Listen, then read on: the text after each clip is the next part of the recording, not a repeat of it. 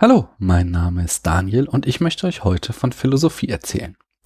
Genauer gesagt von Metaphysik. In meiner Folge zum Liniengleichnis hatte ich den Begriff der Metaphysik bereits erläutert. Aber mit Erläuterung in der Philosophie ist das so wie mit Folgen auf Netflix. Ist eine vorbei, startet gleich die nächste. Deshalb möchte ich heute noch einmal ganz intensiv mich mit der Frage auseinandersetzen, was Metaphysik ist und vor allem, warum wir sie brauchen. Platon ist der erste Philosoph, von dem uns ein komplexes metaphysisches Gebäude überliefert wurde. Aber er sollte bei weitem nicht der letzte sein. Theorien darüber anzustellen, wie die Welt jenseits unserer Wahrnehmung aussieht, ist ein beliebter philosophischer Sport, der auch heute noch betrieben wird.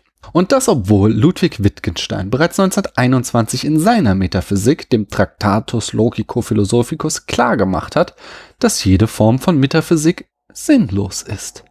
Wittgenstein schreibt dort. Die richtige Methode der Philosophie wäre eigentlich die, nichts zu sagen, als was sich sagen lässt, also Sätze der Naturwissenschaft. Also etwas, was mit Philosophie nichts zu tun hat. Und dann immer, wenn ein anderer etwas Metaphysisches sagen wollte, ihm nachzuweisen, dass er gewissen Zeichen in seinen Sätzen keine Bedeutung gegeben hat. Diese Methode wäre für den anderen unbefriedigend. Er hätte nicht das Gefühl, dass wir ihn Philosophie lehrten aber sie wäre die einzig streng richtige. Nun, bei Wittgenstein sind wir noch lange nicht in dieser Serie. Wir sind noch bei Platon. Platons metaphysisches System wurde in den drei Gleichnissen, die ich euch in den letzten Folgen vorstellte, angerissen und wir nennen es die Ideenlehre. Zum Beispiel war die Grundaussage des Höhlengleichnisses, dass der Mensch zum metaphysischen Denken gelangen soll das Gleichnis versucht zu begründen, dass Metaphysik notwendig ist, dass wir uns von den Fesseln unserer physischen Welt losreißen und aus der Höhle in die Welt der Ideen hinaufsteigen sollen. Aber an dieser Stelle muss ich noch einen Schritt weiter zurückgehen. Zu meiner allerersten Folge. Wir hatten bei Thales gesehen, dass dieser den Übergang vom mythologischen Denken zum logisch-wissenschaftlichen eingeleitet hatte. Thales hatte erklärt, dass die Welt aus Wasser entstanden ist. Damit hatte er Gott durch ein abstraktes Prinzip ersetzt. Er hatte genau das gemacht, was Wittgenstein fordert, metaphysische Sätze durch wissenschaftliche ersetzen. Diesen Übergang vom Mythos zum Logos hatte ich, wie die gesamte westliche Tradition, als enormen Fortschritt abgefeiert. Aber mit diesem Übergang tritt auch ein Verlust ein. Wir haben uns von übersinnlichen Vorstellungen verabschiedet. Gott hat ja nicht bloß die Aufgabe, die Welt zu schaffen, und dann kann er chillen wie Harry Potter, wenn er am Ende eines Abenteuers mal wieder Voldy abgewehrt hat. Gott oder andere übersinnliche Vorstellungen bringen Sinn in unser Leben. Wenn wir sie also aufgeben, dann geht damit ein emotionaler Verlust einher.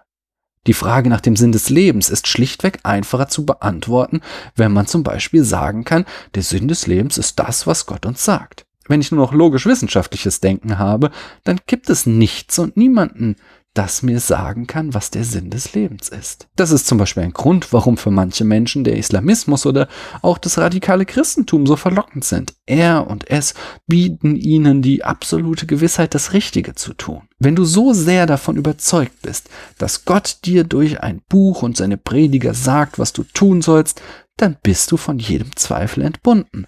Das ist ein sehr beruhigender Gedanke. Aber neben diesem Verlust an Sinn ist mit dem Übergang vom Mythos zum Logos auch ein logischer Verlust verbunden. Und ich weiß, dass dieser Satz so absurd und widersprüchlich klingt, dass ihn Donald Trump wahrscheinlich in seine nächste Wahlkampfrede einbauen wird. Aber dennoch ist er wahr. Denn wir verlieren die sogenannte Letztbegründung.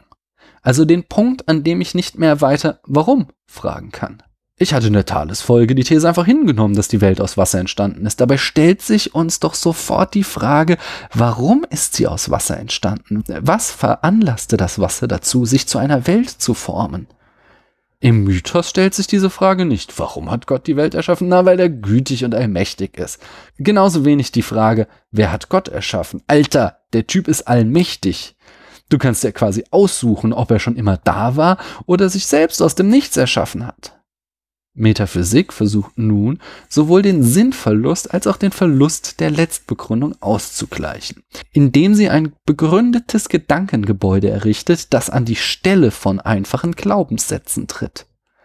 Denn darin besteht weiterhin der ganz große Unterschied. Während die Religion ein Dogma ist und einfach an Gott glaubt, versuchen wir Philosophen alles zu beweisen, was nicht nied- und nagelfest ist.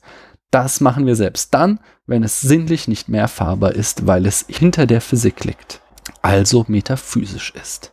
Platons Versuch, ein solches begründetes metaphysisches System zu entwerfen, besteht in seiner berühmten Ideenlehre. Allerdings, so viel spoilere ich schon mal, teile ich die Meinung von Platon-Kritikern, dass der Platonismus in diesem Versuch gescheitert ist. Doch da sind wir noch lange nicht. In der nächsten Folge begeben wir uns erst einmal auf die Suche nach gesichertem Wissen. Bis dahin könnt ihr meine alten Folgen noch einmal anschauen und euren Freundinnen und Freunden von dieser Serie erzählen.